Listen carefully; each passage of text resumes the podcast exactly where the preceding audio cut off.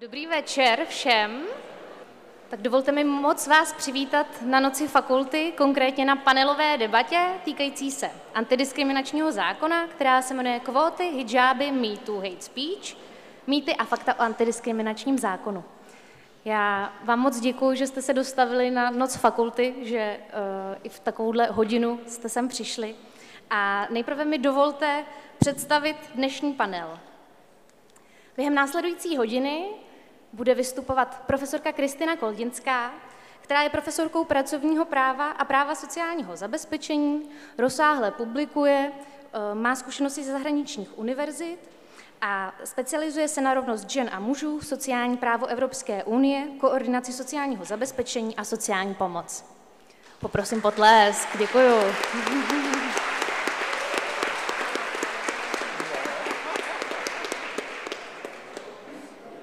Dále mi dovolte představit doktora Jakuba Tomšeje, který kromě toho, že působí u nás na fakultě, má zkušenosti také jako podnikový právník, advokát a jako konzultant a poradce neziskovým organizacím. Věnuje se poskytování bezplatného právního poradenství obětem diskriminace a také nám ústavičně tvoří judikaturu, zejména k zákazu diskriminace v pracovně právních vztazích. Dobrý večer.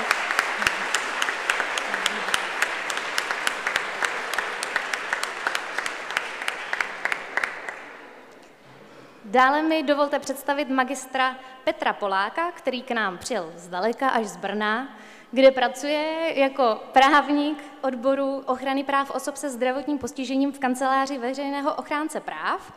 A přijde mi zajímavé, že vykonává funkci interního ombudsmana na Damu, také je přísedícím v trestních věcech u Krajského soudu v Ostravě a mám dovoleno na něj prásknout, že je milovníkem argentinského tanga. Dobrý večer.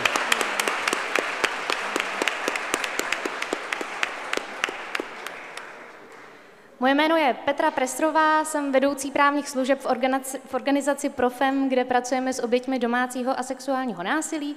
Jsem také externí doktorantkou tady na fakultě na katedře mezinárodního práva veřejného. Děkuji.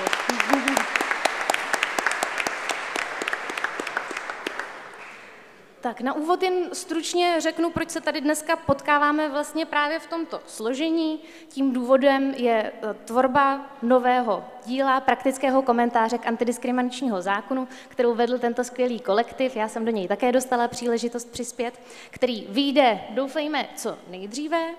A v té příležitosti bychom si s vámi rádi popovídali o řadě témat, které právě s antidiskriminačním zákonem a jeho aplikací v praxi souvisí. Ta dnešní debata se jmenuje Mýty a fakta, to znamená, že se budeme hodně bavit o tom, co je pravda, co není pravda, budeme vyvracet různé mýty a podobně. Já sama budu na naše panelisty a panelistku házet třeba nějaké mýty, se kterými se setkáváme. Budu hrát takového ďáblova advokáta, řekněme, známého také jako náhodný člověk na novinkách C Z.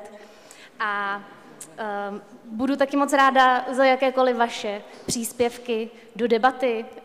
Moc bychom si přáli, aby ta debata byla interaktivní, zároveň však věcná, informativní a konstruktivní. Chceme se bavit především o právu, ne nutně o okolnostech, které jsou kulturní, politické, společenské a jiné, i když ono se tomu úplně s tímto tématem nedá zcela vyhnout. Jak teda ta následující hodina bude zhruba vypadat? My jsme si pro vás připravili zhruba devět témat, ze kterých vy sami si budete moci vybrat ta, o kterých byste se rádi bavili.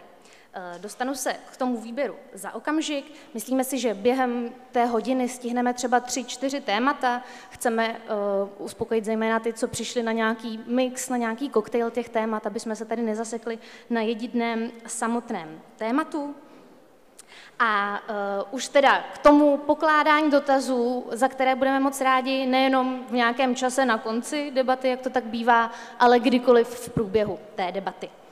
Jednak je určitě možné klást dotazy osobně, takže stačí zvednout ruku, kdykoliv během té hodiny přijde k vám kolegyně Nela s mikrofonem, není to vůbec žádný problém, ale zároveň, protože jsme si nějak vědomi toho, že ta stovka může být trošku nevlídná na nějakou interaktivitu, tak umožníme kladení dotazů také do onlineu, kde ho já přečtu.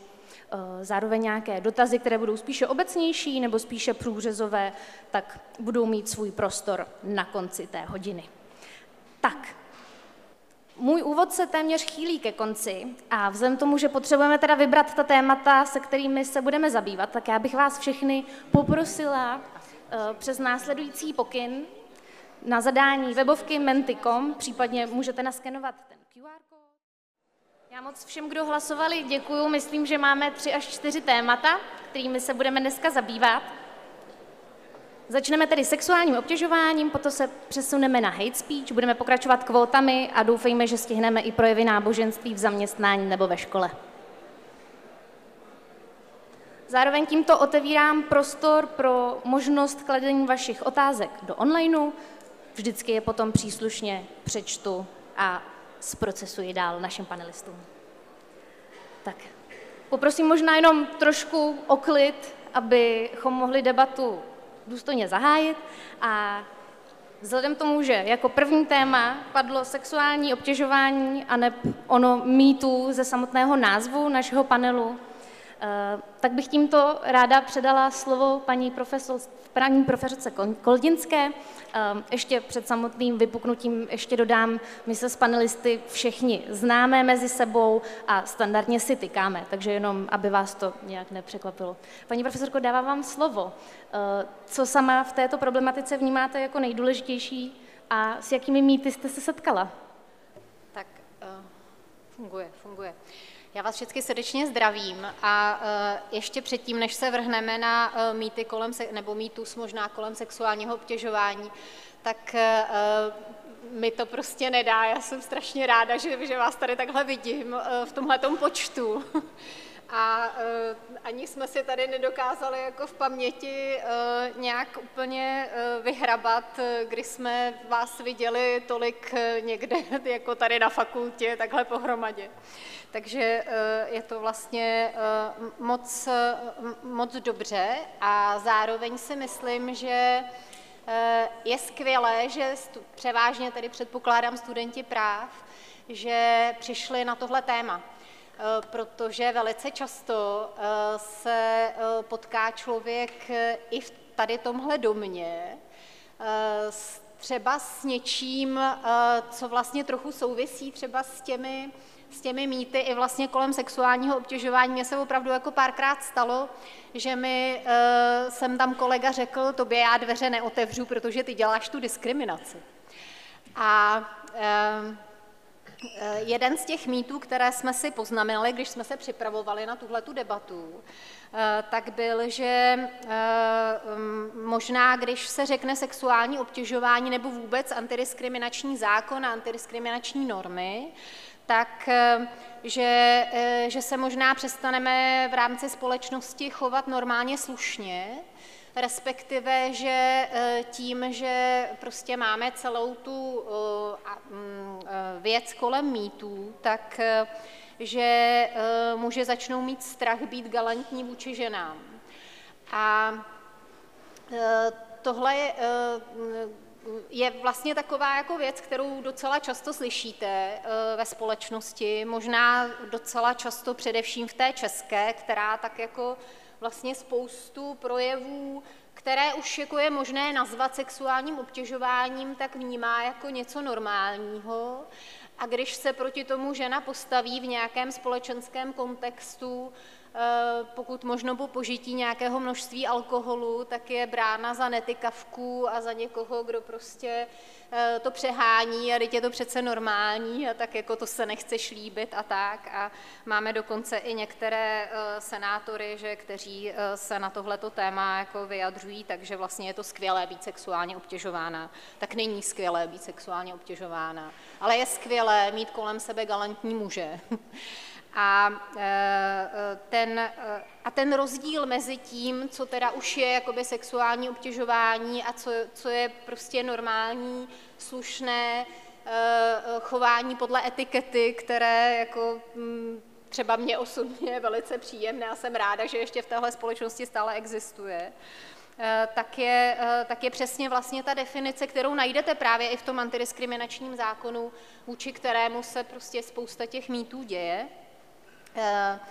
V něm je definováno sexuální obtěžování jako nežádoucí chování. To znamená, že tím vlastně vylučujete jako veškeré milenecké vztahy na pracovišti, které se samozřejmě, nebo zpravidla na pracovišti, které se samozřejmě jako dít mohou, které souvisí s těmi diskriminačními důvody, takže se nemusí vlastně jednat jenom o sexuální obtěžování ženy, protože je žena, ale můžete sexuálně obtěžovat i, nevím, postiženého člověka, protože je postižený a budete, budete prostě do toho, do toho chování, nebo doufám, že vy ne, ale prostě se, se do, toho, do toho chování může nacpat vlastně ten důvod toho, toho zdravotního postižení. A pak je ještě strašně důležitá ta druhá věc, že je to nežádoucí, nevítané a cílem toho sexuálního obtěžování je prostě ponížit důstojnost. A proto se tady scházíme a proto jsem strašně ráda, že je vás tady tolik, protože celá ta, celý ten diskurs o té antidiskriminaci je o, o důstojnosti, o, o, o důstojnosti ve, v mezilidských vztazích, ve společnosti jako takové a tím pádem vlastně se dostáváme potom třeba i k, k ochraně lidských práv v tom širším kontextu, který je, které je ale právě na, nebo která je právě ale na tomhletom založená. A pak tam máte prostě ještě spoustu dalších věcí, já to tady nebudu celé citovat, ale to, tohle mi přišlo jako docela dvě vlastně důležité věci. Nevítané, nežádoucí a ponižující, nebo vytvářející ponižující prostředí. Ten okamžik, kdy se prostě bojíte chodit do práce, protože víte, že ten zpravidla teda kolega, pardon, teď se nechci nikoho dotknout, ale prostě ty statistiky mluví docela jasně, se bude chovat opět nevhodně a nebude mi to příjemné a nebudu vědět, co s tím mám dělat. A, a budu se v té práci prostě cítit nepříjemně, tak tohle to jsou věci, které ten antidiskriminační zákon řeší, na rozdíl od celé té krásné formy galantnosti, kterou si klidně jako ve fantazii vymyslete do všech detailů a vymezlete si to a je to dobře, když to, když to v té společnosti je. Paní profesorko, já mám na vás rovnou otázku. Jsem ráda za tu zmínku, že máme zástupkyně a zástupce přímo v Senátu, kteří se tomuto tématu intenzivně věnují. A já na to navážu otázkou z publika. Čím si myslíte, že to sexuální obtěžování a potažmo nějaké sexuální násilí je u nás tak bagatelizované a vlastně tak nepochopené? Hmm. Um. Možná proto, že ta společnost ještě prostě musí ujít nějaký kus cesty. A možná proto, že, že i samotný právnický stav s tou antidiskriminační vaničkou vylejvá i to dítě toho sexuálního obtěžování jako takového, protože je to prostě jedna jako z... ze za mě asi nejproblematičtějších vlastně forem diskriminace. Proč to tak je? Jo, já myslím, že opravdu e, tak jako, e, tak jako kult, e, vyspělost společnosti se podle mého pozná podle toho, jak se ta společnost staví ke svým nejslabším a e, jak v té společnosti opravdu funguje rovnost a vzájemná úcta, vzájemný respekt, tak e, v okamžiku, kdy v té české společnosti se prostě sexuální obtěžování bagatelizuje, tak to znamená, že furt ještě s tím respektem máme pořád problém a že možná taky je to ještě o tom, že když se řekne v české společnosti genderové stereotypy, že jo, tak se velice často říká, jako to přeháníme a to je prostě přece, jako je to normální a vlastně je to jako fajn a když, když teda se když vlastně nějaké chování přerůstá v to, to sexuální obtěžování. Je to prostě o cestě, kterou ta společnost ještě musí dojít, ujít, no, podle mě.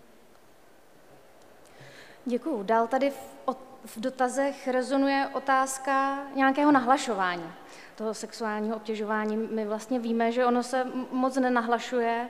Um, proč? Jak tomu zabránit? Teda naopak, jak to, jak to podpořit? Případně, co bychom pro to mohli udělat?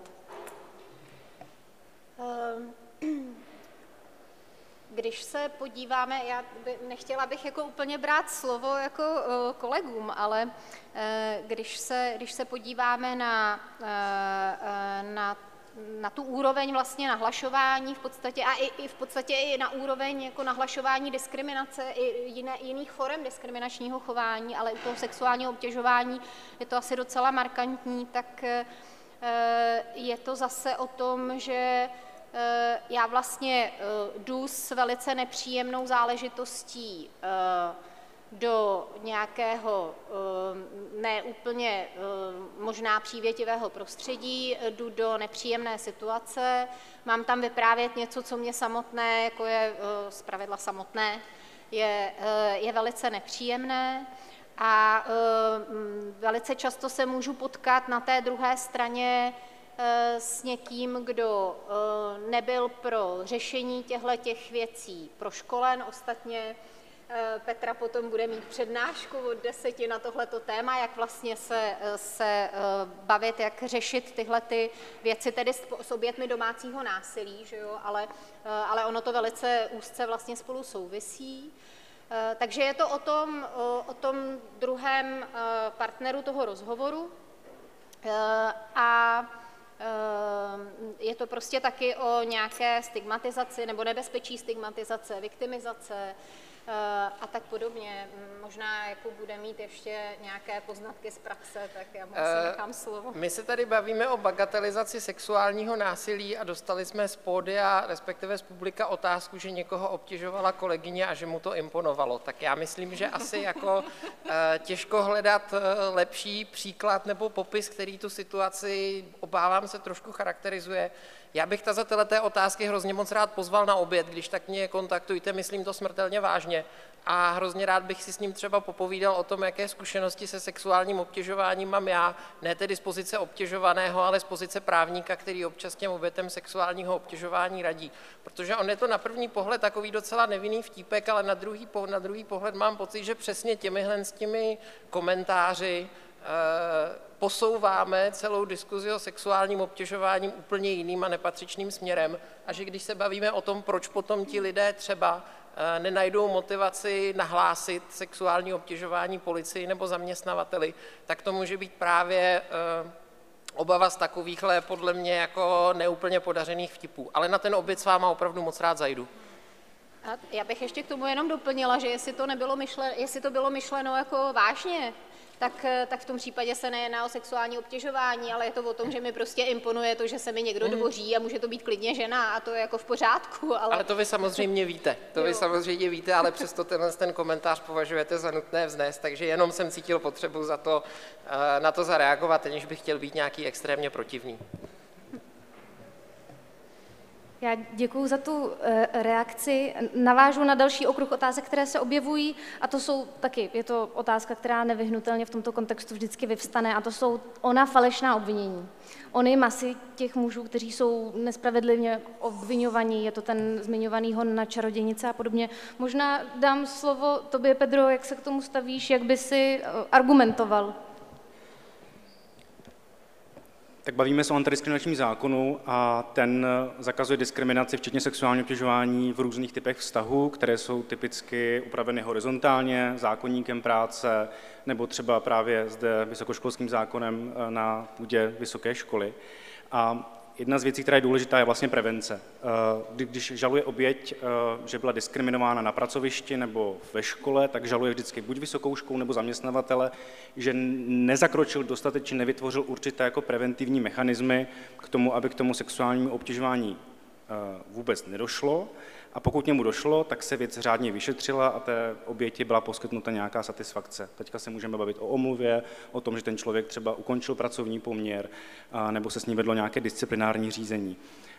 A pokud nejsou vytvořeny ty preventivní mechanismy dostatečně dobře, není třeba osoba na fakultě, kde by se oběť mohla svěřit, není možnost tu věc jako projednat interně, přijmout nějaká opatření, tak se vlastně ten zaměstnavatel nebo vysoká škola vystavuje tomu, že ta věc pronikne do médií a chopí se toho média a ten příběh začne žít svým vlastním životem. To znamená, najednou se presumuje, že ten člověk vlastně se toho sexuálního obtěžování dopustil a už je vlastně není ani interně, ani externě možná jakoukoliv diskuze. Takže já i třeba z pozice ombudsmana právě na DAMU hodně uh, budujeme postupně opravdu nějaký systém prevence, že kdokoliv na tu školu vstupuje, tak uh, ví, na koho se může obrátit, že to má psychologickou podporu, ví, komu by ten incident mohl nahlásit, bavíme se o tom, o tom, kde jsou ty hranice, protože jedna věc, možná to zaznělo v, u mých předřečníků, uh, před, předřečnice a předřečníka, a to je skoro jak kurz jevišní řeči dneska tady, tak uh, že to je o zneužití moci. Někdo, kdo je ve vysokém postavení, už třeba na vysoké škole vedoucího katedry nebo vedoucího ročníku, prostě zneužije moc a začne vlastně někoho sexuálně obtěžovat a ten se nemůže vymezit, protože je v tom uh, slabším postavení. Takže uh, přesně vědět, jak tu situaci řešit, mít nastavená pravidla a opakovaně, kontinuálně se o tom se studenty, s vyučujícími, s vedoucími pracovníky bavit, abychom preventivně tomu zamezili. A pokud je o dokazování, uh, tak samozřejmě platí pořád to, že pokud já přináším civilní žalobu, teďka se nebavíme o trestním řízení nebo to, co by mohl udělat jakoby oblastní inspektorát práce a vést správní, správní řízení o přestupku se se zaměstnavatelem, je, že já jako oběť musím dokázat, že k tomu sexuálnímu obtěžování v podstatě došlo, že jsem se stal obětí. A tady vlastně je velká, mm, velký, velká propast mezi tím, co oběti mohou prokázat, protože často se sexuální obtěžování děje za zavřenými dveřmi, kde u toho nikdo není a ty důkazy se schání velmi pomalu. Takže to je jeden z důvodů, podle mě, proč se ty věci nenahlašují, proč oběti necítí, že mají opravdu motivaci tu věc nahlásit, že by se prošetřila, že by se prokázala a že by došlo k nějaké změně. Děkuju. Mě v této souvislosti napadá um, už je spousta osvětových akcí a kampaní, které se právě na to nenahlašování zaměřují. Napadá mě třeba, doporučuji profil, proč jsme to nenahlásili. To je i velké téma, se kterým my se setkáváme v práci. Je tam zhruba tak pět set třicet osm důvodů, proč oběti násilí se rozhodnou ho nenahlásit. Já vám moc děkuji za všechny otázky, které přichází do onlineu.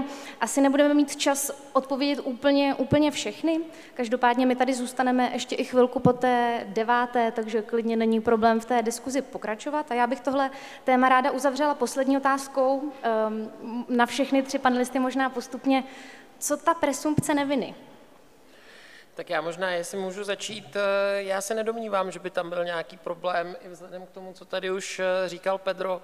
A my jsme toho samozřejmě slyšeli hodně o amerických hercích a o případech, které se staly vůbec ne v kontextu českého práva, ale v českém právu, jak civilním, tak trestním, je zcela jednoznačné to, že není možné nikoho odsoudit, ať už k nějakému plnění ve smyslu antidiskriminačního zákona nebo k nějakému trestu za nějaký trestný čin, aniž by bylo jednoznačně prokázáno, že k tomu sexuálnímu jednání došlo.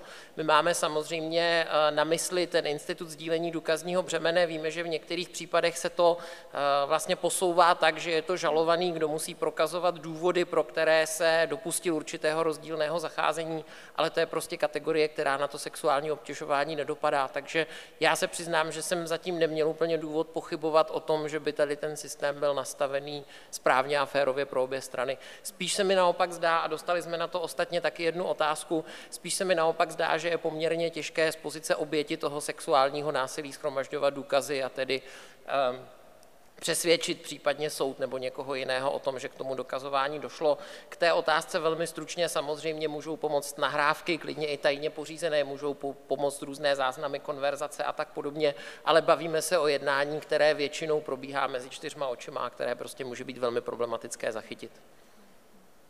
Paní profesorko, doplnila byste něco? Možná, možná jenom jednu věc.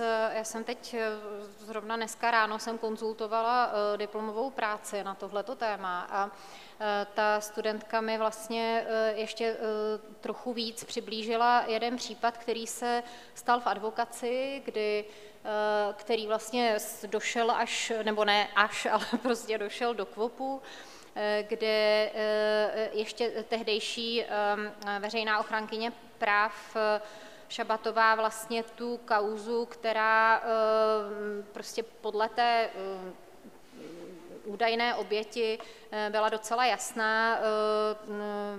Jednalo se o sexuální obtěžování ze strany advokáta vůči advokátní koncipientce, které se co do fyzických projevů mělo, mělo projevovat, takže jí prostě ten, ten advokát té dámě říkal macku a měl jí olizovat ucho či co. A potom vlastně ona se obrátila na, na kancelář, a ten případ byl uzavřen vlastně, nebo uza, nebyl uzavřen, protože kancelář ho nemůže uzavřít, ale prostě to stanovisko, které, které kancelář vydala k tomu, znělo tak, že, že v podstatě ten advokát, že, že jako ten, to nelze uzavřít jako sexuální obtěžování právě proto, že tam prostě nebylo dost důkazů a že prostě se jednalo o tvrzení proti tvrzení. A tohle právě odpovídá podle mě na tu otázku. Jo? Jako tam my jako ne, rozhodně tady antidiskriminačním zákonem jako ne, nestartujeme hon na čarodejnice, respektive hon na potenciální predátory v rámci pracovního nebo i jiného trhu. Prostě naopak ty oběti diskriminace i vzhledem k tomu, jak vlastně u nás je vykládáno a interpretováno to důkazní břemeno, respektive jeho přenos v těch diskriminačních věcech, tak rozhodně nejsou jako v té silnější pozici. Jo, to si myslím, že je docela dobře zdůraznit. Já k tomu případu jenom si dovolím uh, doplnit, mě tam ještě přijde úplně jako alarmující. Ta koncipientka od partnera té advokátní kanceláře dostala jako dárek vibrátor. Tak tím možná jenom reaguju na tu otázku, která visí na, na plátně, jak se pozná od sebe dvoření a to sexuální obtěžování. Jo, tak to, to tak nechám, nechám vyznít. Pedro. Um, já bych možná tu presumpci neviny či viny, jak se to každý chce vyložit, možná provázal s tou otázkou, jaké jsou podle vás nezbytné kroky, jak toto téma řešit, posouvat, odtabuovat. dvacátého čtvrtého a dvacátého pátého listopadu proběhne velká konference v rámci projektu Unisave, která se týká bezpečnosti v akademickém prostředí, kdy bude prezentován celoevropský výzkum na všech vysokých školách, pokud jde o výzkum sexuálního obtěžování v akademii, kde se vlastně odhalí na, ve všech členských státech, jak ženy nebo muži zažívali sexuální obtěžování v akademickém prostředí. A ten projekt přichází i s řešením takzvaných sedm P. Je to jednak prevalence, to znamená trvalý jako monitoring toho prostředí, kde se lidé pohybují, a zároveň je to prevence, je to poskytnutí dodatečných služeb, je to postih, je to, je to prostě komplexní systém, jak o to téma pečovat a jak mu postupně jako zabraňovat. Takže já vidím, že vlastně pokud se ten systém zavede třeba na univerzitách, tak to povede k tomu, že lidé budou víc vědět, budou víc vědět, kam hlásit, zároveň budou víc vědět, co nedělat, co už je vlastně za hranou. Takže já si myslím, že to je ta cesta, jak to téma posunout dál, aspoň třeba pokud jde o vysoké školy. Děkuju. Já bych za sebe k tomu ještě doplnila, že presumpce viny je princip, který platí pro soudy a je důležité ho mít a vztahovat ho k otázce viny a trestu. Ale presumpce viny neplatí pro soukromé subjekty a taky neplatí jako v nějaké morální rovině. A i v právu prostě máme některé mm, instituty, jako je například vykázání, které operují s tím, že existuje nějaká odůvodněná obava, nějaké odůvodněné pochyby nebo něco podobného. Mně přijde takové srozumitelné to prezentovat na takovém příkladu, já nevím, když budu mít dítě a budu ho dávat k chůvě a budu mít podezření, že ta chůva s ním zachází zle, no tak já nebudu čekat na nějaké soudní potvrzení toho, jestli s ním opravdu zachází zle, ale prostě, ho, prostě ji vyhodím a to dítě dám jinam. Jo, takže vlastně mi přijde i, i ta presumpce neviny nebo viny bývá trošku deformovaná v této debatě. Děkuju moc. Já jsem dostala informaci, že máme čas do půl desáté. Je to něco, s čím jsme úplně nepočítali, nevím, jak jste počítali s tím vy, není to ani v programu, každopádně máme o něco víc času, než jsme mysleli, takže věřím, že stihneme i víc témat. Já bych tohle téma pro teď uzavřela, abychom stihli další témata, můžeme se k tomu vrátit nakonec. A otevřela bych druhého favorita, kterým byl hate speech. Asi dám slovo tobě, Pedro. Jaký je nejhorší mýtus, který se, který se v souvislosti s hate speechem neboli nějakými nenávistnými projevy slyšel? Nevím, jestli nejhorší, pokud jsem ti dobře rozuměla, takový hodně častý je, že jakékoliv slovní vyjádření na adresu menšin, ať už si tam představte Romy, osoby muslimského vyznání nebo osoby neheterosexuální orientace, už je považováno za hate speech, že vlastně svoboda slova naprosto jako zmizela, není možné cokoliv, jakkoliv kritického říct na jakékoliv téma ve vztahu k těmto skupinám obyvatel. Tak já si myslím, že s antidiskriminačním zákonem nezmizela svoboda, svoboda projevu, jak ochrana lidské důstojnosti, která je v jádru antidiskriminačního zákona, tak i svoboda projevu jsou dvě, dvě důležitá lidská práva, kterým nelze dát předem nějakou uh, přednost. Uh, vždycky je třeba posuzovat kontext, v kterém třeba slovní výrok byl vyřčen. Uh, posuzuje se taky úroveň toho mluvčího a jestli třeba, pokud šlo třeba o zaměstnavatele, tak jestli se mohl ten zaměstnavatel nějak jako vymezit nebo opravit své vyjádření a tak dále. Pokud jde o antidiskriminační zákon, ten jako hate speech jako takový vlastně nereaguje, ne, ne, nerologuje. Ve velmi omezené míře diskriminačních výroků, kterých se může dopustit třeba poskytovatel vzdělávání nebo zaměstnavatel. Už Soudní dvůr Evropské unie řešil přibližně tři případy, které bychom mohli nazvat, že se blíží k nějakému veřejnému diskriminačnímu výroku nenávistné povahy.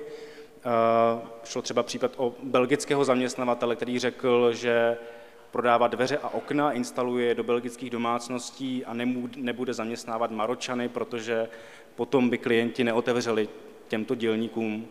Nebo šlo o manažera fotbalového klubu v Bukurešti v Rumunsku, který řekl, že místo toho, než by teda vzal homosexuálního hráče, tak radši ten klub prostě zavře nebo, nebo vezme nějakého juniorního hráče, přesně tak.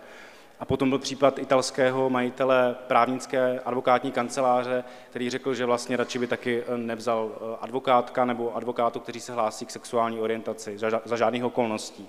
A tady vlastně Soudní dvůr Evropské unie řekl, že tento výrok nebo tyto všechny výroky, tak jak jsem je vám tady velmi stručně předestřel, mají potenciál odradit potenciální uchazeči o zaměstnání, aby se vůbec ucházeli o práci u těchto zaměstnavatelů a tím vlastně naplňují uh, formu přímé diskriminace nebo obtěžování. Takže uh, ten hate speech je tomu velmi vzdálen, jde o prostředek vlastně civilního práva, kterých se může domáhat případná oběť diskriminace. A co bylo velmi zajímavé, co řešil vlastně Soudní dvůr Evropské unie, že k diskriminaci v tomto případě došlo, i když tady nebyla žádná identifikovatelná oběť. To znamená žádný Maročan, který by se ucházel o práci u té belgické firmy, žádný hráč, který by zrovna byl v nějakém výběrovém řízení nebo právník u toho italského advokáta. Že vlastně ten výrok je tak potenciálně odrazující, že vlastně může narušit volnou soutěž pracovních sil na tom trhu a vyme vymezit nějaké skupiny mimo ten pracovní trh a mimo tu rovnou soutěž příležitostí. Já položím další otázku z onlineu Jakubovi.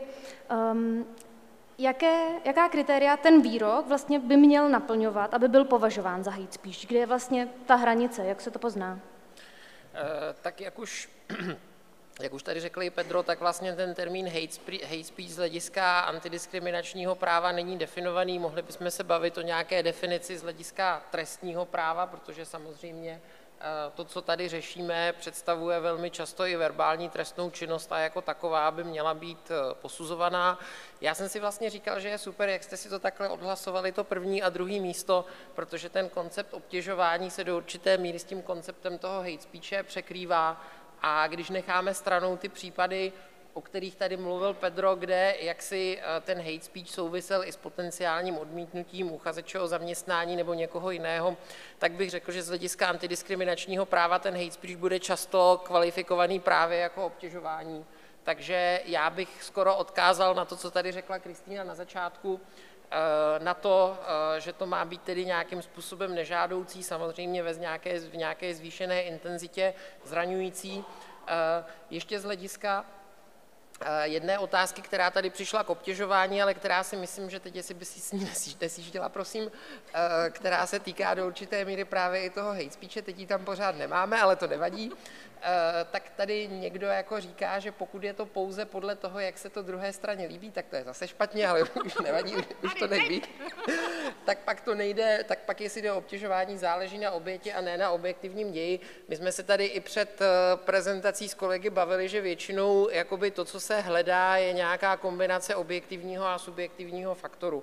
To znamená, to, co se stane, ať se bavíme o obtěžování nebo o hate speechi, by na jedné straně mělo zraňovat toho konkrétního člověka, jeho subjektivní pocity, ale na druhou stranu by to mělo být i něco, co prostě při objektivním posouzení může být vnímáno jako zraňující, ubližující, takže řekněme tímhle tím způsobem vyfiltrujeme někoho, kdo by byl prostě mimořádně senzitivní, přecitlivělý, kdo by třeba ty výroky mohl vnímat zcela, se zcela jinou intenzitou, než řekněme průměrný příslušník, ale možná bych řekl spíš při průměrný příslušník té chráněné skupiny, než průměrný příslušník naší, naší celé, celé společnosti samozřejmě.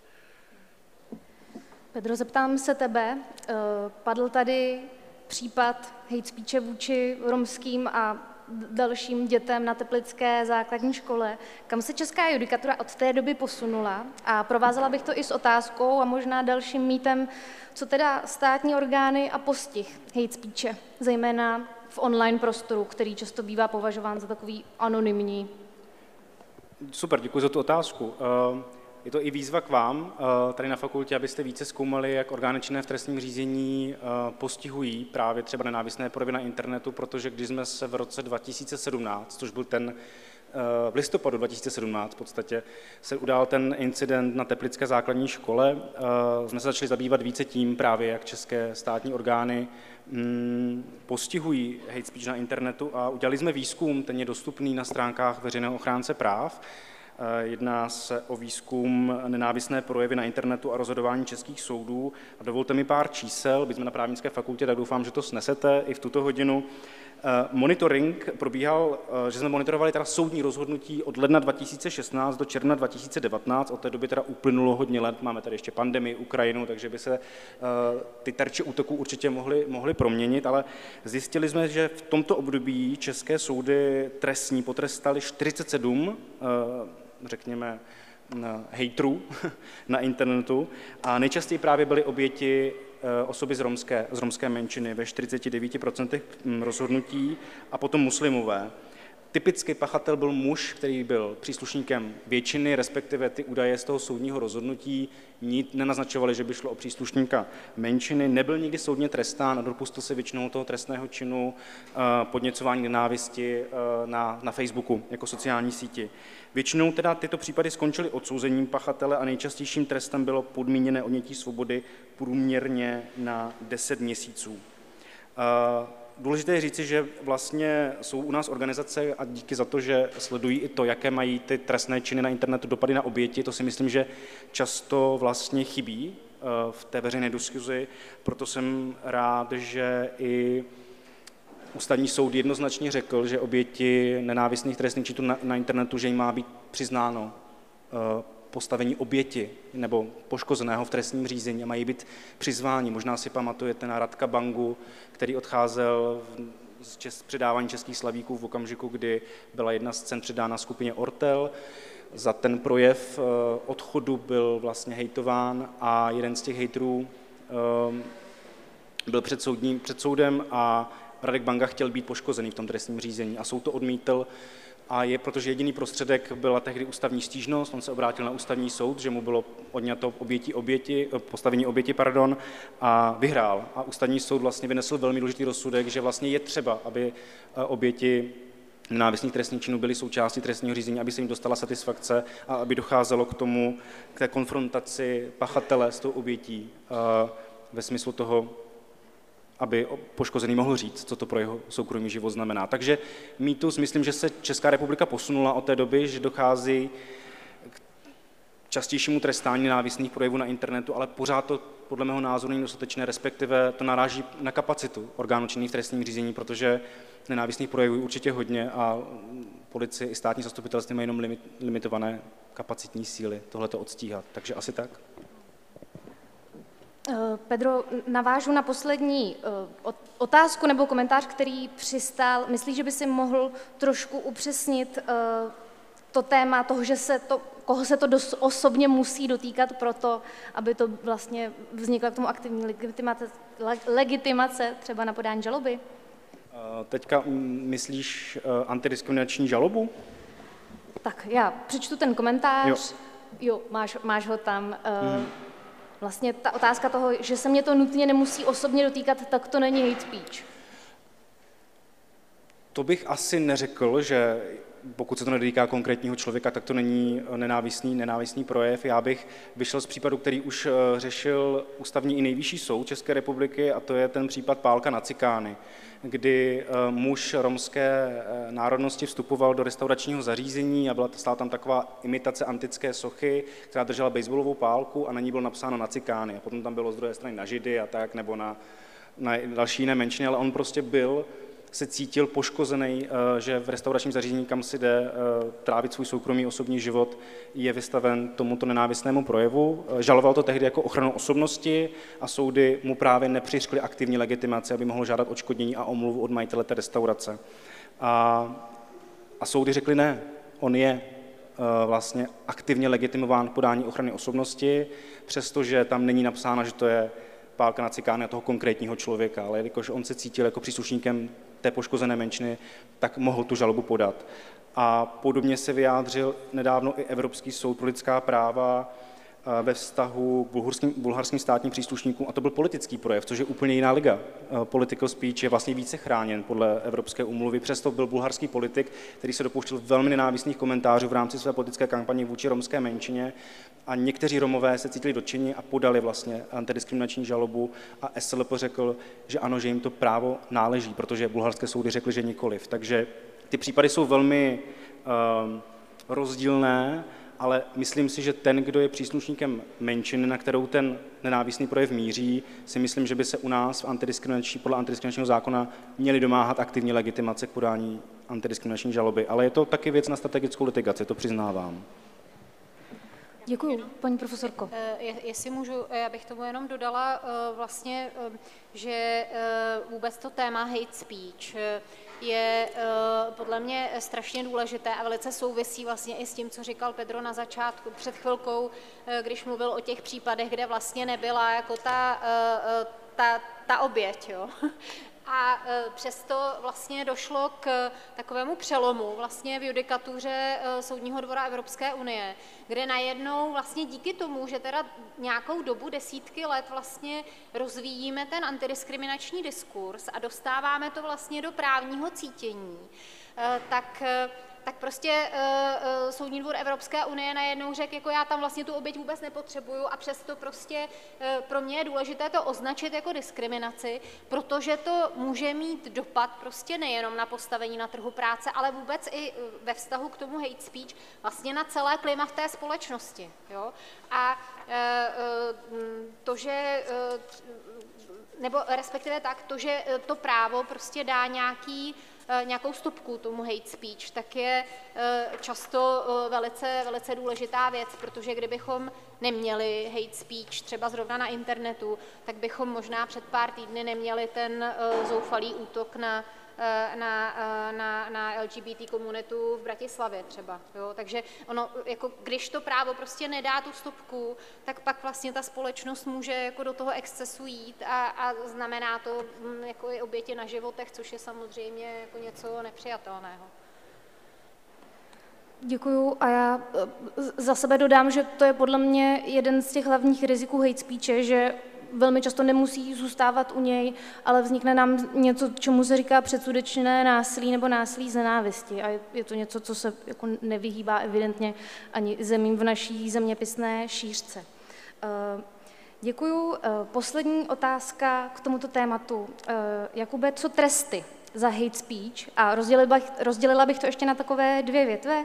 Jedna je otázka, která padla do onlineu, jestli by pomohlo mít vyšší tresty, což chápu jako trestně právní, za hate speech, ale jednak, co já, když se budu cítit jako obětí hate speeche, vlastně bych mohla dosáhnout, co bych mohla očekávat od antidiskriminační mm-hmm. žaloby. Je tam něco, vlastně, čím by mě to mohlo zajistit satisfakci? Já bych tu diskuzi možná rozšířil ještě o třetí dotaz. A jenom tě, Jakube, poprosím mluvit víc do mikrofonu. A ten se týká, děkuji za upozornění, já bych tu diskuzi ještě rozšířil o třetí dotaz, který jsme dostali, a ten se týká vlastně nenávistných proslovů jednoho kandidáta na prezidenta vůči L G B T Q plus komunitě, což můžeme sledovat kromě jiného i v souvislosti s těmi útoky, které tady byly zmíněny. Já souhlasím s tím, že je naprosto legitimní vést otázku o výši trestů ukládaných v trestním řízení, ale myslím si, že neméně důležité je vést i diskuzi o míře společenského odsudku, která nemine někoho, kdo se dopustí prostě výroků, které prostě jsou přehnané, které prostě jsou nějakým způsobem nenávistné, které prostě se můžou někoho dopustit. Ale to je samozřejmě ta mimoprávní rovina, to je ta rovina společenská, ve které asi právo toho moc neudělá, donutit někoho, aby třeba odstoupil z volby prezidenta, to jako asi není otázka pro právníky. Takže pokud jde o ty skutečně tresty právní, já osobně jsem přesvědčený o tom, že jak v té trestní rovině, tak i v té rovině civilní by bylo vhodné trošku přitvrdit.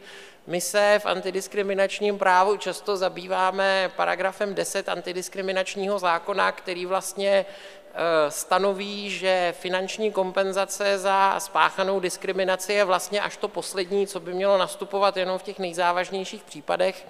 A také vlastně data výzkumu ukazují, že sankce, respektive tedy náhrady nemajetkové újmy, které přiznávají soudy v antidiskriminačních sporech, jsou spíše symbolické. Takže to je určitě velká škoda a bylo by dobré, kdybychom se i v tomhle někam dál posouvali.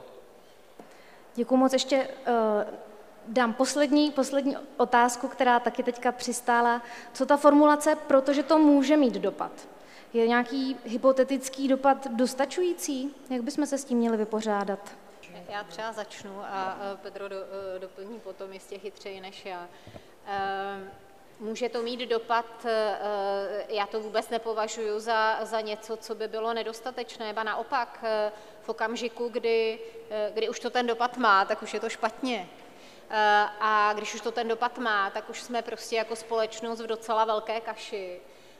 A také je potřeba si uvědomit, že vlastně celý tenhle ten diskurs se vede do značné míry díky tomu, že je založen prostě na nějaké historické zkušenosti lidstva, zejména teda jako třeba z děje druhé světové války a vlastně několik, několika totalit, které jsme třeba v euroatlantickém nebo v evropském prostoru měli. A v okamžiku, kdy právo říká, že něco může mít dopad, tak, tak to ještě neznamená, že, že ta formulace je, je bezbřehá. Jo? Ono to tam prostě pak jako jde o to, aby, aby došlo k interpretaci toho, co teda jako tu, tu definici toho může mít dopad splňuje a nikoli, nebo nikoli. Ale od toho prostě máme takhle nějak formulované právní normy, že jo? Abychom byli schopni je aplikovat na ty konkrétní e, případy a nemuseli, nemuseli jsme mít zcela kazuistickou normu nebo zcela kazuistické právo, což samozřejmě třeba zrovna v antidiskriminačním oblasti by vůbec nešlo. Pokud ten dotaz byl mířen na tu situaci z přístupu k zaměstnání, tak bych možná tazatele nebo tazatelku odkázal na generální e, na generálního advokáta Madura, který tomu případu um, ko, uh, belgického případu strašně známý teďka, Ferin, firma Ferin, díky, uh, formulovala své stanovisko a říkal, že vlastně největší výběr mezi kandidáty nebo uchazeči o zaměstnání probíhá mezi těmi, kteří se vlastně vůbec rozhodnou jako přihlásit a ne, jo, že vlastně vy můžete vlastně svým statementem úplně odradit lidi, aby vůbec k vám šli jako k zaměstnavateli, a to je vlastně ten hypotetický dopad, jo, vlastně, že se předpokládá, že to slovo má takový silný potenciál, konečně na základě slov tady všichni jsme a komunikujeme, takže skutečně to může mít dopad až diskriminační, přímo diskriminační. Děkuji moc. Já nás posunu k dalšímu tématu, a to jsou kvóty, respektive kvóty a pozitivní opatření. Vykopnu to rovnou takým mýtem. Jakube, antidiskriminační zákon zakotvuje kvóty pro ženy, a to jak do politiky, tak na další rozhodovací pozice. Tak bylo by to zajímavé, kdyby to tak skutečně bylo, ale není to tak. My samozřejmě očekáváme, trošku vyhlížíme, jaké budou další aktivity v téhle oblasti na evropské úrovni, ale nutno říct, že ten návrh směrnice, o kterém se zatím jedná, se týká velmi omezeného množství, řekněme, pozic, a jsou to, jsou to skutečně spíše takové náznaky kvót než cokoliv jiného.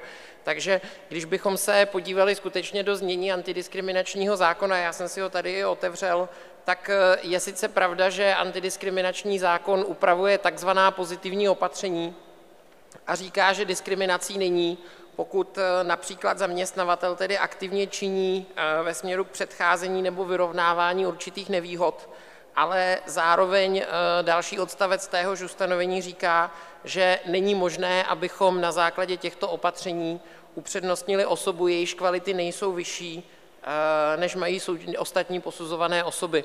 Takže jinak řečeno, judikatura Soudního dvora E U se zabývala případem, kdy byli dva shodní, shodně dobří, shodně kvalifikovaní kandidáti, a v takovém kontextu dospěla k závěru, že je tedy možné dát přednost zástupci té podreprezentované menšiny.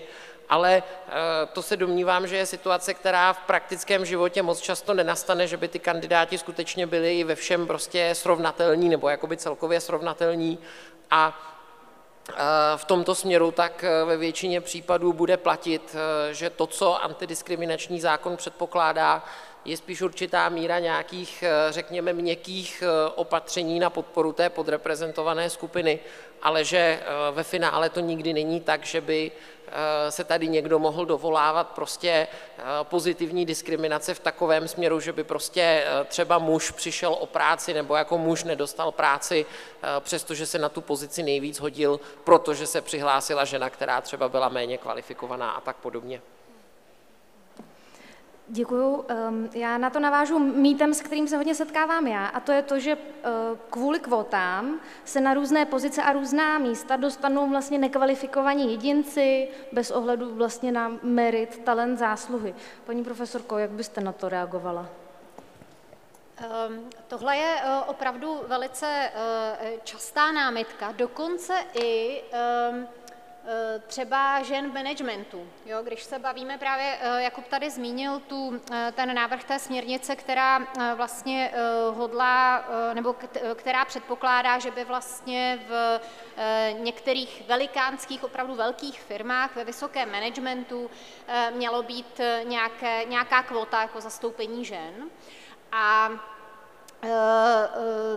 sem tam se setkáme třeba i v některých rozhovorech s vysoce postavenými manažerkami, které prostě říkají, my tohle nechcem, protože my jsme si prostě tohleto postavení vydobili s obrovským úsilím, právě proto, že jsme museli překonat ten takzvaný skleněný strop, právě proto, že jsme do toho, aby jsme se dostali na tuhletu pozici, museli vložit třeba dvakrát více energie, než by býval musel vložit muž.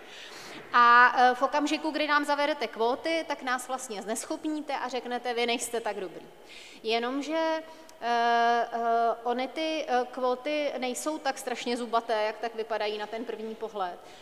Ony, tady je moc pěkný dotaz z toho publika, já se omlouvám, že jsem si ho tady tak jako uzurpovala, ale někdo se tady ptá, jestli považujeme kvóty do parlamentu za nutný prostředek pro zrovnoprávnění společnosti. Já jsem o tom docela dlouho přemýšlela a ač jsem původně vlastně pro ty kvóty úplně moc nebyla, tak teď mi přijde, že zejména teda jako v politickém zastoupení, že to má, že to má obrovský význam a že je velká škoda, že zrovna, zrovna politika napříč Evropou je natolik maskulinizovaná, že v okamžiku, kdy my máme dvacet pět procent zastoupení žen v českém parlamentu, respektive v dolní komoře, tak jsme z toho, jako, tak z toho máme svátek. Takže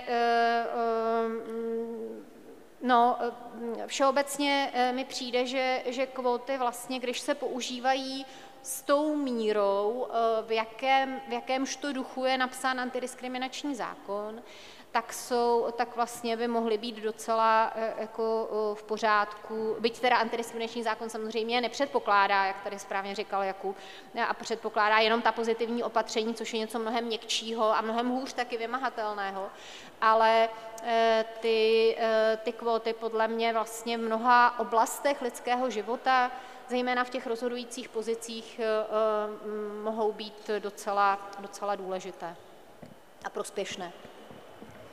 Děkuju moc. Já za sebe dodám, mě na tom mýtu, že se tam teda dostanou ty nekompetentní ženy, když to vztáhnu na ženy v politice, vadí i to, že to předpokládá, jako bychom teďka měli nějaké záruky, že se tam nedostávají nekompetentní jedinci a jednak, že ženy, které jsou nekompetentní, si to vlastně nezaslouží. A vlastně se mi líbí myšlenka, že rovnosti žen a mužů bude dosáhnuto ve chvíli, kdy ženám bude dovoleno být nekompetentní a neoblíbené a prostě nefajn i v politice.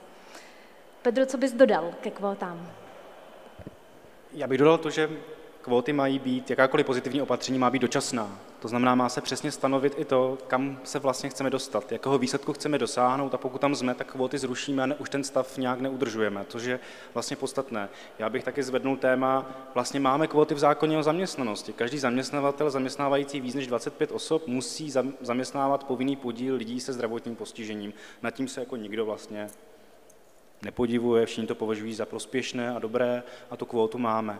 A pokud je tady dotaz, jestli je v České republice přípustná afirmativní akce na základě příslušnosti k etnické skupině, no přípustná je, pokud se naplní to, co tady citoval Jakub, paragraf sedm odstavec dva antidiskriminačního zákona a pro příklad ministerstvo školství dlouhodobě dává stipendia romským žákům na středních školách. Je velký problém získat uh, získat vlastně středoškolské vzdělání, pokud jste člověk z romské komunity, překonáváte mnohem více překážek kvůli historickému znevýhodnění a nebudu tady zmiňovat rozsudek D H, probíhající infringement ohledně prostorové segregace Romů v našem školství, takže ministerstvo školství přistoupilo k tomu, aby podpořilo žáky z romského etnika a žákyně a dává jim příspěvek na to, aby se pokusili a zkusili a vystudovali vysokou školu, teda pardon, střední školu, měli maturitu a posunuli se na, tr na pracovní trh dál a začlenili se do společnosti. Takže uh, to je afirmativní akce, která probíhá, byť o ní mnoho lidí neví. Hodím další mýtus. Kvóty znamenají to, že se všemi je potřeba zacházet stejně. Zase to vrátím k tobě, Jakube. Tak ono to asi nejde se všemi zacházet stejně, protože ne každý je v úplně stejné situaci a i ty problémy, které řešíme, tak můžou být u různých skupin různé. Sociální právo v podstatě naopak tradičně vychází z toho, že jsou tady skupiny zaměstnanců, které vyžadují určité zvláštní zacházení. Stejně tak samozřejmě ani právo sociálního zabezpečení z povahy věci nemůže být založeno na zacházení se všemi stejně. My třeba v pracovním právu věnujeme poměrně hodně pozornosti problematiky těch zvláštních pracovních podmínek pro mladistvé, pro těhotné zaměstnankyně, pro další skupiny. Myslím si, že velmi zajímavá a důležitá je i ta oblast lidí se zdravotním postižením. Pedro tady zmiňoval kvóty, ustanovení, které třeba není v antidiskriminačním zákoně vůbec známé a já jsem viděl, že vy jste ho i v tom hlasování dali až na úplně poslední místo, je vlastně otázka přijímání přiměřených opatření. To znamená to, že když jako zaměstnavatel mám zaměstnance se zdravotním postižením, on má nějaké zvláštní potřeby vyplývající z toho jeho postižení a já jako zaměstnavatel mu můžu v tomhle tom ohledu vyjít vstříc, nepředstavuje to pro mě žádné prostě mimořádné zatížení, žádné neúměrné břímě, tak mám podle antidiskriminačního práva povinnost to udělat, jinak se dopouštím diskriminace. A jsou to samozřejmě takovéhle střípky, ale já si myslím, že jsou to naopak, jako, že právě tyhle ty rozdíly, právě tohle to nezacházení se všemi úplně stejně je velmi důležitým aspektem té rovnosti. Paní profesorko, dodala byste k tomu něco? Možná, možná jenom něco, co s tím vlastně trochu souvisí. Já bych k tomu možná dodala jeden takový bonmot, jak Jakub říkal nebo mluvil o tom, že vlastně některé skupiny v, v sociálním právu jako takovém do značné míry vlastně tradičně chráníme. tak ono to taky vlastně je podrobeno určitému vývoji. Jo. Já vždycky docela ráda zmiňuji jednu úmluvu Mezinárodní organizace práce, kterou my jsme měli přijatou, pak jsme ji teda vypovídali, protože jsme vlastně začali být vázáni právem Evropské unie. A ta, ta úmluva vlastně zakazovala podzemní práci ženám, jako úplně prostě paušálně. Chtěla z dítě, nechtěla z dítě, prostě do dolu nesmíš. A e, ta úmluva e, velice dlouho vlastně figurovala, nebo prostě byla implementovaná v podstatě některými ustanoveními našeho zákoníku práce. E, I teda to přesáhlo vlastně dlouho naše členství v Evropské unii. A my jsme ale potom vlastně, protože prostě jsme vázáni taky právem Evropské unie, které vlastně nedělá tu, tu ochranu, ale, ale dělá to dorovnávání těch příležitostí, tak, tak jsme vlastně nejdřív teda byli, i díky judikatuře Soudního dvora Evropské unie, jsme byli vlastně nuceni tu, tu úmluvu vypovědět a pak teda díky, díky tomuhle tomu aktu vlastně i změnit zákoník práce a dneska, milé dámy, můžete fárat do dolu, jak chcete a jak je vám libo. Tak jenom taková poznámka. U těch ochranných opatření je asi nejvíc vidět takový ten paternalistický ochranný přístup. Typicky já bych taky zase uvádím na svých přednáškách nařízení vlády o manipulaci z břemeny, jo, kde vlastně jsou rozdílné hmotnostní limity pro muže a ženy, přestože v tomto sále je určitě mnoho žen, které by ty limity zvládlo, já bych je nezvládl. Takže vlastně já jsem vždycky proto, a na tom taky stojí antidiskriminační zákon, testovat všechny schopnosti a dovednosti prostě individuálně, nikoli skupinově. Každý z nás má prostě mít šanci a tu práci zvládnout nebo prokázat se, že, že má prostě jiné předpoklady. To byla podle mě skvělá tečka za tímhle tématem a otevřu poslední téma, které dneska stihneme, a to podle hlasování byly ony náboženské projevy v zaměstnání a ve škole. Um, rovnou zase nahodím mýtus. Škola může zakázat nošení náboženského symbolu, protože české školství je sekulární. Co si o to myslíte? Já už si tady přijdu jak moderátorka, věřte, nevěřte, prostě máme tady mýtus. Co vy na to? Tak já se k toho kopím, to je kauza bývalé ombudsmanky, která snížila po celý její mandát, protože případ přišel v roce dva tisíce čtrnáct a nejvyšší soud tento případ rozhodl na sklonku jeho mandátu v roce dva tisíce devatenáct, což ilustruje perfektně, jak dlouho se domáháte spravedlnosti před českými soudy, necelých pět nebo šest let, než se dozvíte, že jste měli pravdu. A není to možné. Tím argumentem argumentovala žalovaná strana ve sporu, tady v Česku velmi známém, o sporu nošení hijábu na půdě střední zdravotnické školy. A jedním z argumentů bylo, že je to prostě sekulární, škola je veřejná a nemůže vlastně tolerovat náboženské symboly, naopak má vystupovat neutrálně. Slovy třeba Evropské úmluvy se domáhala škola toho legitimního účelu, na základě kterého lze omezit svobodu náboženského vyznání, a to je ochrana svobod druhých práv a svobod druhých lidí. A nejvyšší soud řekl, takhle ne, takhle my chráníme náboženskou toleranci, chráníme náboženský pluralismus, a to znamená, že vlastně naopak na půdě školy máme umožnit, že lidé mohou projevovat prostřednictvím symbolů, jaké náboženství vyznávají. To znamená, mohou nosit hijab, mohou nosit kříž, mohou nosit burku, na burku asi možná ne, z důvodu nějakých možná bezpečnosti, aspoň pro to teoretické vyučování nevím, ale třeba určitě turban nebo židovskou jarmulku, tam žádná omezení v oblasti bezpečnosti určitě nejsou. Takže nejvyšší soud dal jasný signál, že sekularismu se ta škola domáhat nemůže, aby ten symbol jako zakázala. Dokážu si představit situace, kdy se ten náboženský symbol omezí v nějakých situacích, typicky třeba tělesná výchova nebo provádění praxe, třeba tady byla, to byla střední zdravotnická škola, tak ta konkrétní studentka musela docházet do praxe do nemocnice, tak tam mohla použít zase jinou pokrývku hlavy, kterou nosí typicky třeba zdravotní sestry, a to by jí nevadilo.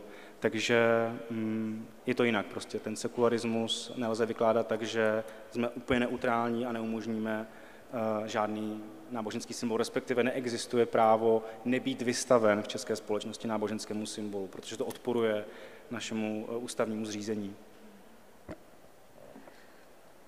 Jakube, jak, jak se to liší pro pracoviště? Mm-hmm. Pedro navš- zmínil tu školu, jak je to pro pracoviště jinak? E, tak tohle je docela složitá tématika, ke které je víc rozhodnutí Evropského soudu pro lidská práva, která rozhodně e, doporučuji k přečtení, stejně tak k tomu máme judikaturu Soudního dvora Evropské unie. Víme, že to vnímání se může poměrně významně lišit podle toho, co zaměstnanec dělá, a tím pádem hraje poměrně velkou roli i to, jestli je to zaměstnavatel ve veřejném nebo v soukromém sektoru. V případě toho veřejného sektoru nám Evropský soud pro lidská práva v některých případech uznal jaksi možnost dbát na princip laicity, a tedy na vlastně neutralitu státu ve vztahu k náboženským vyznáním. Takže odložení náboženského symbolu třeba v případě Francie Evropský soud pro lidská práva připustil. A pokud jde o ten soukromý sektor, tak tam vlastně bylo několik případů, které se týkaly nošení, nošení hidžábu v několika západoevropských zemích. Samozřejmě u nás asi ta judikatura zatím úplně nemá příležitost vznikat vzhledem k charakteru naší společnosti, ale Soudní dvůr už tedy měl možnost vymezit určitá kritéria, podle kterých ty zaměstnavatelé můžou postupovat. Co bych zdůraznil, jednak požadavek na určitou neutralitu, to znamená, ta opatření by neměla být zaměřená například jenom vůči některým kontroverznějším náboženstvím, mělo by to být správně formulované jako prostě zákaz nošení náboženských symbolů, tečka, nebo prostě zákaz všech, všech forem nějaké takovéhle manifestace. A za druhé je tady určitě tlak na určitou proporcionalitu toho, co ten zaměstnavatel chce, takže třeba je nutné rozlišovat zaměstnance takzvaně front office, back office, zjišťovat, jestli v rámci výkonu práce tedy přicházejí do styku třeba se zákazníky toho zaměstnavatele, a samozřejmě dřív, než by zaměstnavatel přistoupil k nějakým přísnějším nebo tvrdším krokům, tak by se měl zabývat i otázkou možného převedení na jinou práci, tak aby právě to byl třeba spíše ten back office. Takže obecně tady tedy určitý prostor zaměstnavatelé mají, ale samozřejmě bavíme se zároveň i o nějakém výkonu náboženské svobody, takže by tady mělo být, mělo být asi, měla být určitá opatrnost. Děkuju, tohle shrnu, protože mi to přijde důležité. Vlastně ten je něco jiného, když zaměstnavatel řekne, nechci tady vůbec žádné náboženské, filozofické a jiné symboly, versus kdyby řekl, nechci tu hidžáby, nebo nechci tu křížek, nebo něco, něco podobného. Paní, ano, ano? Já bych chtěl dodat tomu zhrnutí, které řekl jako vlastně něco, co velmi praktického a co stojí i za často když diskriminačními případy, že vlastně zaměstnatel jako nechce jako diskriminovat, jo? Ale třeba případ náboženského symbolu bylo, že to chtěl zákazník. Zákazníci se přišli k nějaké designové inženýrce, která nosila hijab, bylo to ve Francii, a potom zaměstnavateli dali, dali najevo, že teda byli by rádi, kdyby příště se to obešlo bez hijabu. Jo? To bylo, a teďka ten zaměstnavatel zvažuje tak jako zisk, nebo důstojnost zaměstnance, nebo jak to vyřeším. A on to nakonec v té situaci vyřešil tak, že tu zaměstnankyni požádal, aby ten hijab odložila, ona to odmítla a dostala výpověď. Takže důležité je taky říci, že ani když zaměstnavatel plní, řekněme, požadavek svého zákazníka, tak to nemůže, nemůže být ospravedlnitelné pro diskriminaci z důvodu náboženského vyznání. To Soudní dvůr řekl zcela jednoznačně. On tím vlastně navázal právě i na ten, na ten případ Ferin, že jo, tam vlastně taky se jakoby dovolával ten zaměstnavatel toho, no když já teda teď konc jako řeknu, že, že, ty, že ty Maročany fakt jako chci a budu je teda zaměstnávat na tu montáž těch dveří do těch rodinných domů, tak, tak prostě o ty zákazníky přijdu a oni půjdou někam jinam, k jiným zaměstnavatelům, který to prostě neřeknou, neřeknou veřejně, ale vlastně stejně ty lidi diskriminují a stejně je neberou. Takže no, to je To je docela, docela důležitá věc. Děkuju. Napadá mě možná taková obecnější otázka, která se trošku prostupovala těmi dotazy. Jak je vlastně na tom česká společnost s diskriminací? Když teď udělám takovou malou odbočku a myslím to, jak ve vztahu k výskytu a prevalenci, tak ale i k nějakému vnímání toho tématu. Vlastně by mě i zajímalo, jakou vy máte třeba zkušenost. Já si pamatuju, že před lety proběhl nějaký výzkum, nebudu tady schopný uvádět konkrétní data, ale byl to vlastně výzkum v zemích Evropské unie, kolik je v nich diskriminace, jak často se lidé s diskriminací setkávají. A země, ve kterých té diskriminace bylo nejvíc, byly ty tradiční západoevropské země typu Francie, a země, ve kterých té diskriminace bylo nejméně, bylo Rumunsko, Bulharsko a někde těsně za nimi Česká republika. Takže samozřejmě mohli bychom si představovat, že u nás na východě tyhle ty problémy nemáme, ale reálně je to asi spíš o citlivosti a o uvědomování si těch problémů.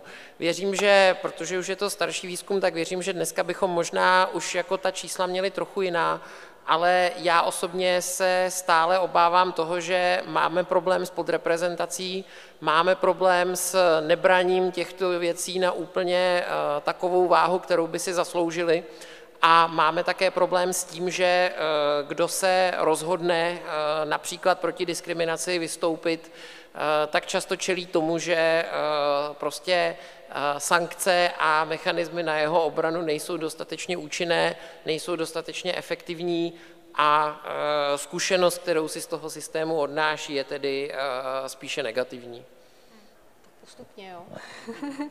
Tak já bych tomu jenom dodala, zcela souhlasím s tím, co říkal Jakub, a ještě bych tomu možná dodala, že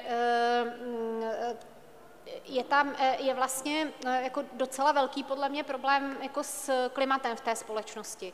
S tím, že my velice často vlastně tu, to téma té diskriminace vnímáme jako velice pejorativně, když někdo se zabývá diskriminací, tak tak často opravdu bývá třeba i v rámci toho právnického vztahu jsem tam i trochu jakoby zostuzován nebo prostě vnímán jako někdo, kdo, kdo je vlastně trochu extrémista a trochu nevím co. Ale a, a tohle vlastně, to, tohleto podhoubí si myslím, že je jako do značné míry na, na jako vaší generaci, aby se to změnilo. Ono se to už docela hodně mění. Já bych taky docela ráda věřila, že kdybychom se podívali, to je možná si taky viděl ten, nebo někdo, někdo z nás tam dával do toho našeho materiálu, ten výzkum Kvopu z roku dva tisíce patnáct. Ty, ty výzkumy jsou přibližně z téhleté doby. Kdybychom se na to podívali dneska, tak možná už ta citlivost té společnosti, i té české, vůči diskriminaci bude prostě někde jinde, a to je dobře. A protože tohle je první krok k tomu, aby se té diskriminaci opravdu jako začalo čelit, aby, abychom třeba taky začali ty, to diskriminační jednání jako diskriminační jednání vykládat, aby ten soud to prostě takhle jako vzal a nazval, aby to neschodil někde na, na, na procesu jenom, a aby ta společnost prostě byla citlivější. A to je kromě jiného taky asi účel téhleté debaty a je to taky nějaká třetí role fakulty, kterou my tady teď strašně jako propagujeme, máme ji rádi. A je to, je to prostě taková jakoby podle mě součást kultury vlastně i toho právnického stavu, kterou, která prostě nás ještě stále čeká co do svého rozvoje. Tak. Já bych to uzavřel jenom tím, že vlastně právníci si většinou mohou vzít na tyto otázky sociální vědy. Sociologie zkoumá výskyt diskriminace poměrně pravidelně, už byly zmíněny kvantitativní sběry dat, potom se taky sbírají data o stížnostech a soudních řízení, které jsou taky nějakým jako ukazatelem, jak moc se lidé brání a jestli jsou úspěšní, to znamená soud dospěje k závěru, že k diskriminaci došlo nebo nedošlo. Já bych hrozně vyzdvihl roli neziskového sektoru, který dělá tu třetí větev ověřování, jestli k diskriminaci dochází. To jsou experimenty, situační testování, to znamená navodíte situaci, kdy se zkoušíte, jestli ten člověk třeba bude přijat do zaměstnání nebo jestli postoupí do druhého kola výběrového řízení. Typicky se posílají velmi podobné životopisy, akorát se budou lišit ohledně třeba věku nebo pohlaví, případně jména, které bude znít trošku exotické, už ten člověk se zastaví a není třeba pozvaný k tomu ústnímu pohovoru, nebo testování přístupu k bydlení, případně my jsme testovali přístup seniorů k finančním službám. To je strašně jako důležité vlastně i experimentovat a zkoušet za ověřených sociologických metod, které jsou platné a validní, prokázat, že diskriminaci buď dochází nebo dochází a v jaké míře. Takže to je asi má otázka na tu odpověď, Petro. Děkuju. To je nějaké to společenské klima, ale máme tady taky tu rovinu vlastně kvality té legislativy. Je a výborně. Děkuju. Nelo, poprosím, máme dotaz z publika. Jo, děkuju. Uh, mě to jenom napadlo, možná i jako uh, holku, co má hijab a že je v České republice, že se mi to nějak propojilo s tím hate speechem, jak jsme tady o tom mluvili. A například mě třeba napadla právě třeba jako strana S P D, která jako velmi často, já třeba jakožto český občan, který se pohybuje po ulici a za mnou billboardy, že tady nechceme muslimy a muslimy prostě úplně vyhodíme pryč, tak jak moc se tohle co taky týká toho hate speeche a vlastně kde je tam ta hranice toho, že já mám teda svobodu nějak jako vyznání, zároveň ta druhá strana má prostě svobodu si tam na ten billboard v podstatě napsat teda cokoliv, i něco, co mě jakoby ohrožuje. A kde vlastně začíná už ta meze, kde by to třeba mělo být i v té politické sféře tohle nějak jako legislativně zabezpečeno i vůči takovémhle menšinám. Děkuju. Kdo se ujme odpovědi? Já bych možná, um, existuje velmi jako hezký materiál k hate speech v judikatuře Evropského soudu pro lidská práva, který vykládá nenávistné projevy v kontextu politického vyjadřování. To znamená, jako dokážu si představit, že můžete vést žalobu na ochranu osobnosti proti S P D s tím, že se cítíte, že vás jako diskriminuje, jo? Že vás nezasahuje do vašeho náboženského vyznání tím, že říká, že tady jako nechce osoby určitého konkrétního vyznání. Otázka je, jakou míru tomu uh, politickému vyjádření přiskne jako ochranu ten konkrétní soud. A ta judikatura na to odpovídá podle mě docela jasně, že některé výroky opravdu mohou být už za hranou, a pokud jsou naplněny nějakou štavovou nenávistí, zdaleka to není třeba jeden výrok, je to kontext nějakého dlouhodobého vyjadřování vůči konkrétní, vůči konkrétní skupině. A zrovna ten případ z toho Bulharska, který jsem zmiňoval, a potom vám můžu dát i klidně číslo po skončení přednášky, je právě typickým jako příkladem toho, že na té vnitrostátní rovině to ti lidé jako prohráli a až vlastně štrasburský soud řekl, jako je to zásah do důstojnosti těch lidí a takové politické vyjádřování tady není. Ale zase pamatuju si třeba kampaň, která byla vedena v jednom ze severočeských měst, kde byly billboardy tady jako velmi namířené proti romskému etniku, tady tu lůzu nechceme, nebo deratizaci na ní, a ty lidé se obraceli romské etnikum, nebo příslušníci romského etnika se obraceli i na ústavní soud, aby zneplatnil takovou tu volební kampaň, protože to by byla ta nejlepší vlastně ochrana, aby tyto vlastně strany vůbec se nedostaly do zastupitelstva, a ústavní soud řekl, nemáme tyto nástroje, abychom zneplatnili výsledek voleb na základě štvavé, nenávistné, rasistické kampaně. Takže uh, vytvořte precedent.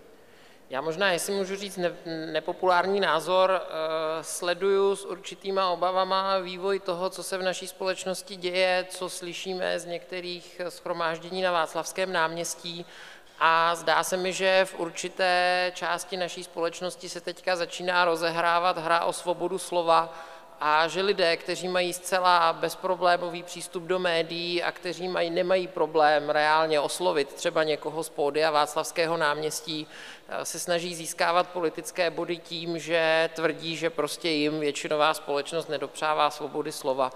A jakkoliv já osobně řadu z těch věcí, které tam zaznívají, vnímám jako nepřijatelné a prostě v mém světě by se zakázaly a neříkaly nahlas, tak si jenom myslím, že při jaksi vytváření těch různých precedentů musíme být trošku opatrní na to, abychom tady tomuhle z tomu diskurzu nenahrávali.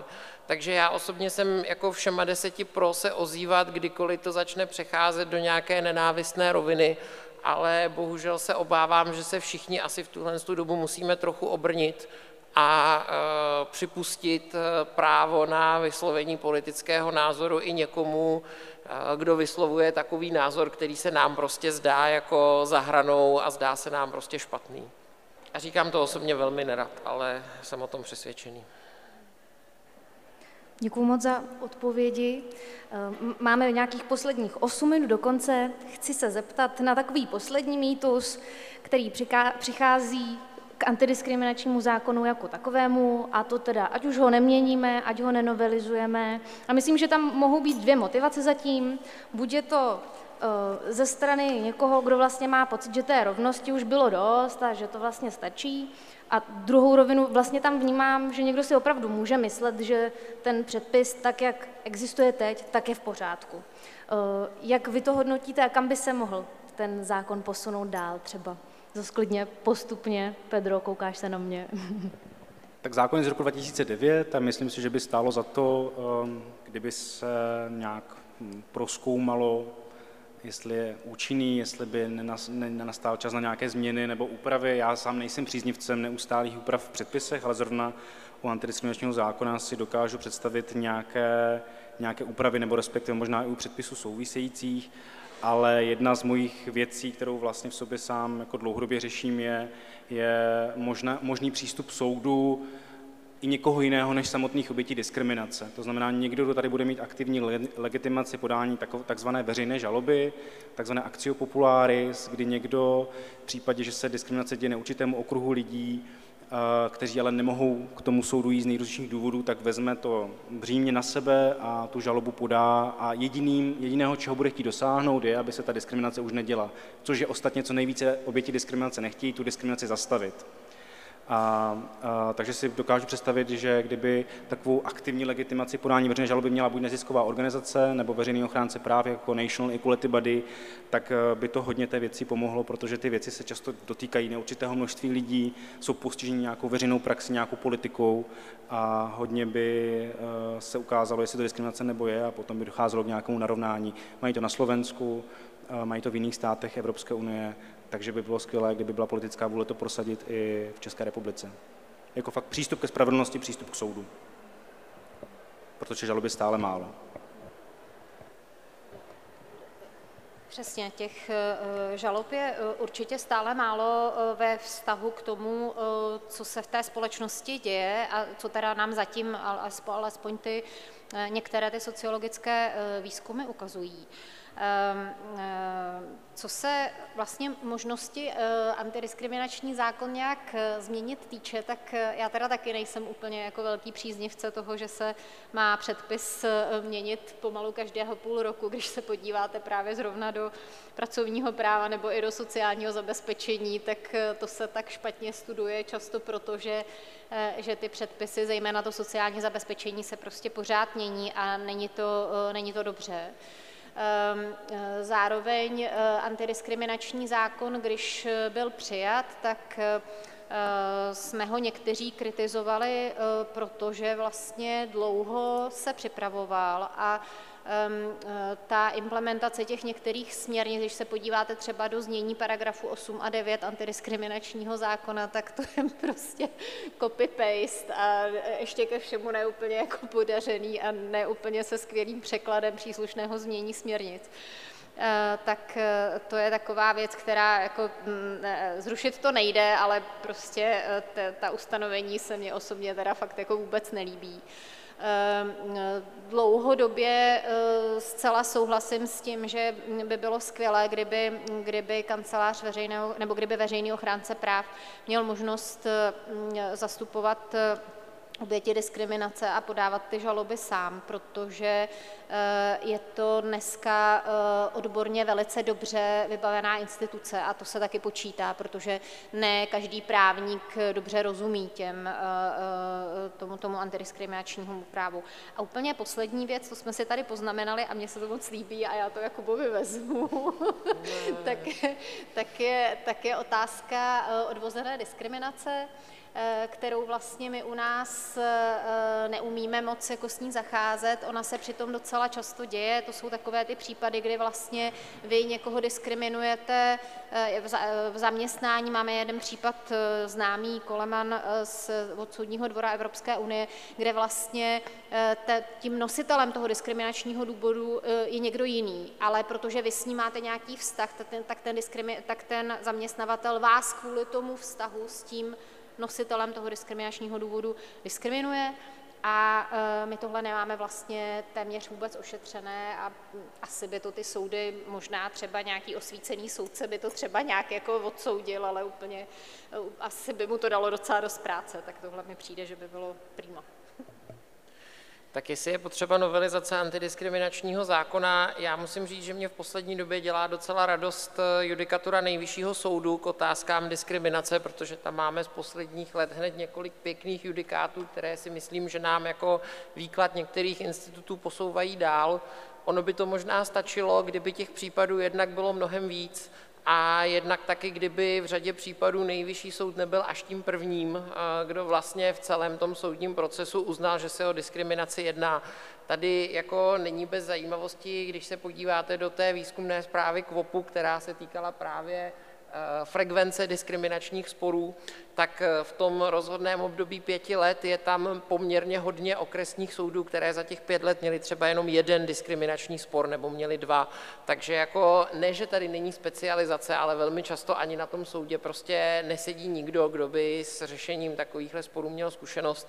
Takže to jsou určitě jako slabá místa.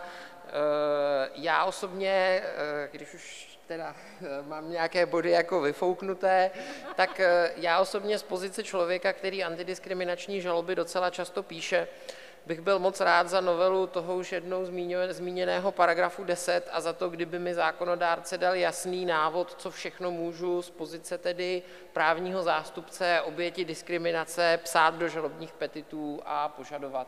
Protože jedna věc, co je stále nejasná a ne vždycky úplně dobře řešená soudy, je ta otázka té peněžité náhrady nemajetkové újmy, toho jejího subsidiárního charakteru a toho, jaká by ta výše adekvátní měla být. Druhá věc, která dosud není jednoznačně vyřešená, je ani to, zda soudy mohou tomu žalobci přiznat vlastně deklaratorní prohlášení, že soud sám rozsudkem určí, že došlo k diskriminaci, což by se mohlo jevit jako relativně samozřejmá věc, ale v naší soudní praxi to tak úplně samozřejmě jasné není, i když v poslední době máme některé, řekněme, pozitivní tendence v té judikatuře. Takže jako v tuhle tu chvíli je to tak, že prostě pokud chcete peníze, tak se musíte bát, že vám je soud nepřizná. Pokud vám o peníze nejde, tak maximálně se musíte jako montovat do nějaké omluvy, že tedy chcete omluvu, protože ten deklaratorní výrok toho soudu taky vlastně nevíte, jestli dopadne. A samozřejmě, když se bavíme o efektivitě toho systému, tak se musíme bavit i o vytváření nějakých motivací, nějakých legitimních očekávání a to mi tady v současnosti docela dost chybí. Děkuju moc. Odbyla půl desátá. Já moc děkuju všem panelistům a panelistce. Děkuju vám, že jste přišli, že jste zůstali až do konce. Dovoluju si trochu self-promo. Od desíti mám já sama interaktivní workshop na téma, jak komunikovat s oběťmi nejen domácího násilí. Budeme ve dvě stě dvacet pět, tak se když tak zastavte. Moc díky ještě jednou, bylo to moc příjemný a doufám, navážu na paní profesorku, moc se mi líbila ta myšlenka, že teď jste to vy, nebo ještě já se vnímám jako součást vás trošku, kdo tu diskriminaci nějak musí tlačit dál a věnovat se tomu tématu a to, že jste tady byli, je toho důkazem. Takže moc díky a užijte si Noc fakulty. Děkujeme.